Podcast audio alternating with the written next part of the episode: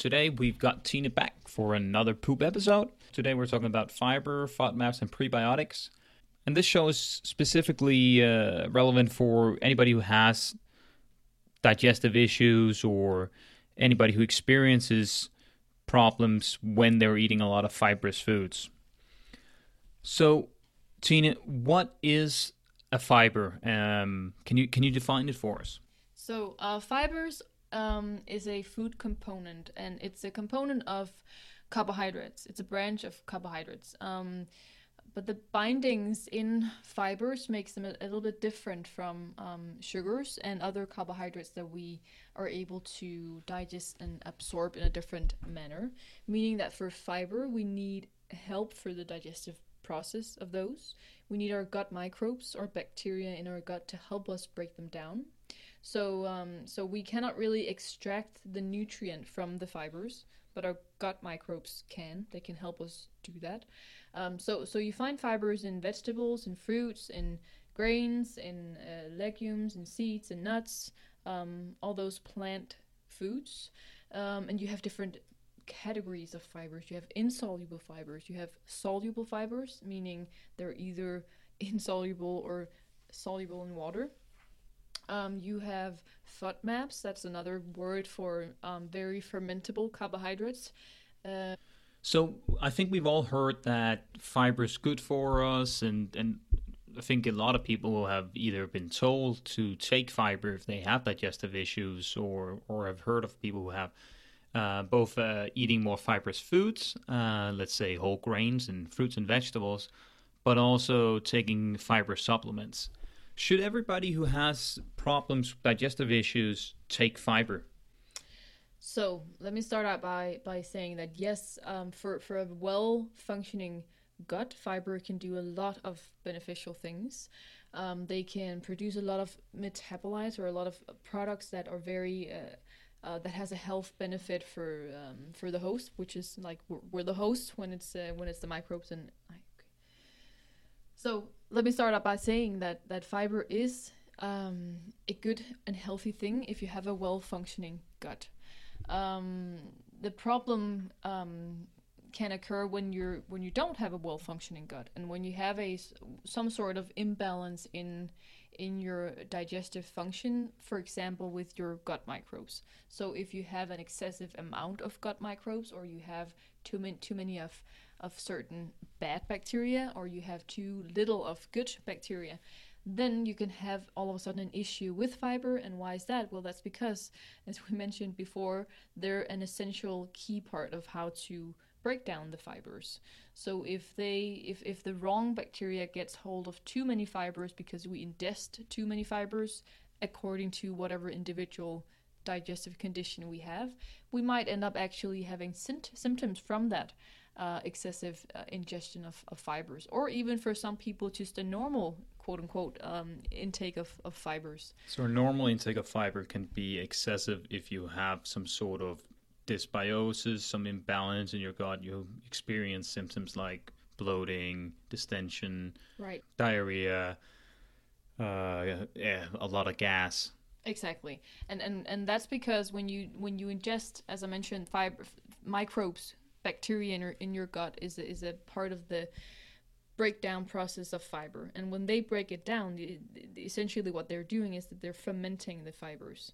So when they do that, you have a production of of gas and you have a production of other molecules but but primarily the gas is important here in, in those symptoms that you mentioned with the bloating and distension and and that's also eventually what can lead to to either constipation or diarrhea those classical irritable bowel syndrome symptoms um, so so if you have sort of a twisted uh, thing going on in your gut, you you can you can actually basically or literally feed that with with uh, too many fibers. Right. Yeah. So fiber can actually make your symptoms worse. Right. And imagine if you eat a lot of fermentable fibers, meaning fibers that your gut microbes uh, really like. They have a party when you eat a lot of those. Uh, and, and that's whether it's good or bad microbes. Um, so if you do that a lot, you have a more you have a higher likelihood of of uh, of increasing the amount of gas in your in your bowels and thus the the distension and and all the other symptoms.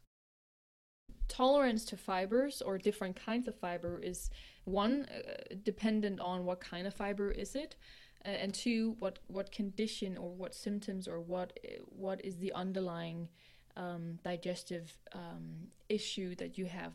And that's really what it comes down to um, and that's why it's so individual and that's why we cannot really make a standard one size fits all recommendation about should you eat more fiber or not i will say that I, I see a lot of clients who have the tendency to actually not tolerate too much fiber and also especially those fermentable fibers called FODMAPs. Um, right. and, and that's why why this whole development of this low FODMAP diet has has occurred um, and has been quite validated by now in terms of reducing certain irritable bowel syndrome symptoms like those we've we've mentioned.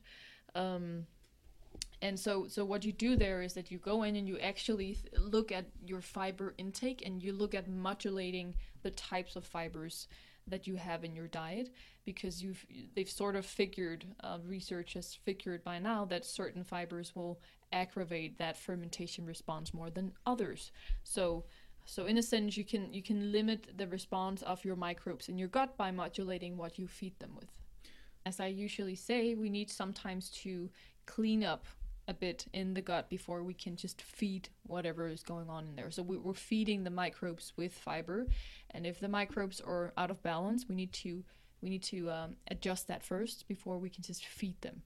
So even if you do experience problems with certain fibers today, one, it may not be that all fibers are problematic for you, and two, it may be that in the future, if your digestion improves, then that you can better tolerate some of these fibers that you're you're having trouble with today. Exactly, exactly. So so so oftentimes, um, solution is to try and reduce or eliminate certain kinds of fibers, and you do that for a while, and then the point is you try and you, you will try to modulate whatever is going on in your gut to see if you can have a different response longer, like more long term and then you try and reintroduce certain of these fiber groups uh, groups again at some point. And and the point is to sort of see what, what exactly are you reacting to and hopefully trying to overcome that reaction. That sounds really good. So is it fair to say that if you have digestive issues and you either eat a lot of fiber, maybe you've been told to eat more fibrous foods or, or take fiber supplements, and your symptoms have not gotten better or they might even have gotten worse, that it's a good idea to try and experiment with reducing the amount of fiber and different types of fiber in your diet and see if that gives you some sort of symptom uh, reduction.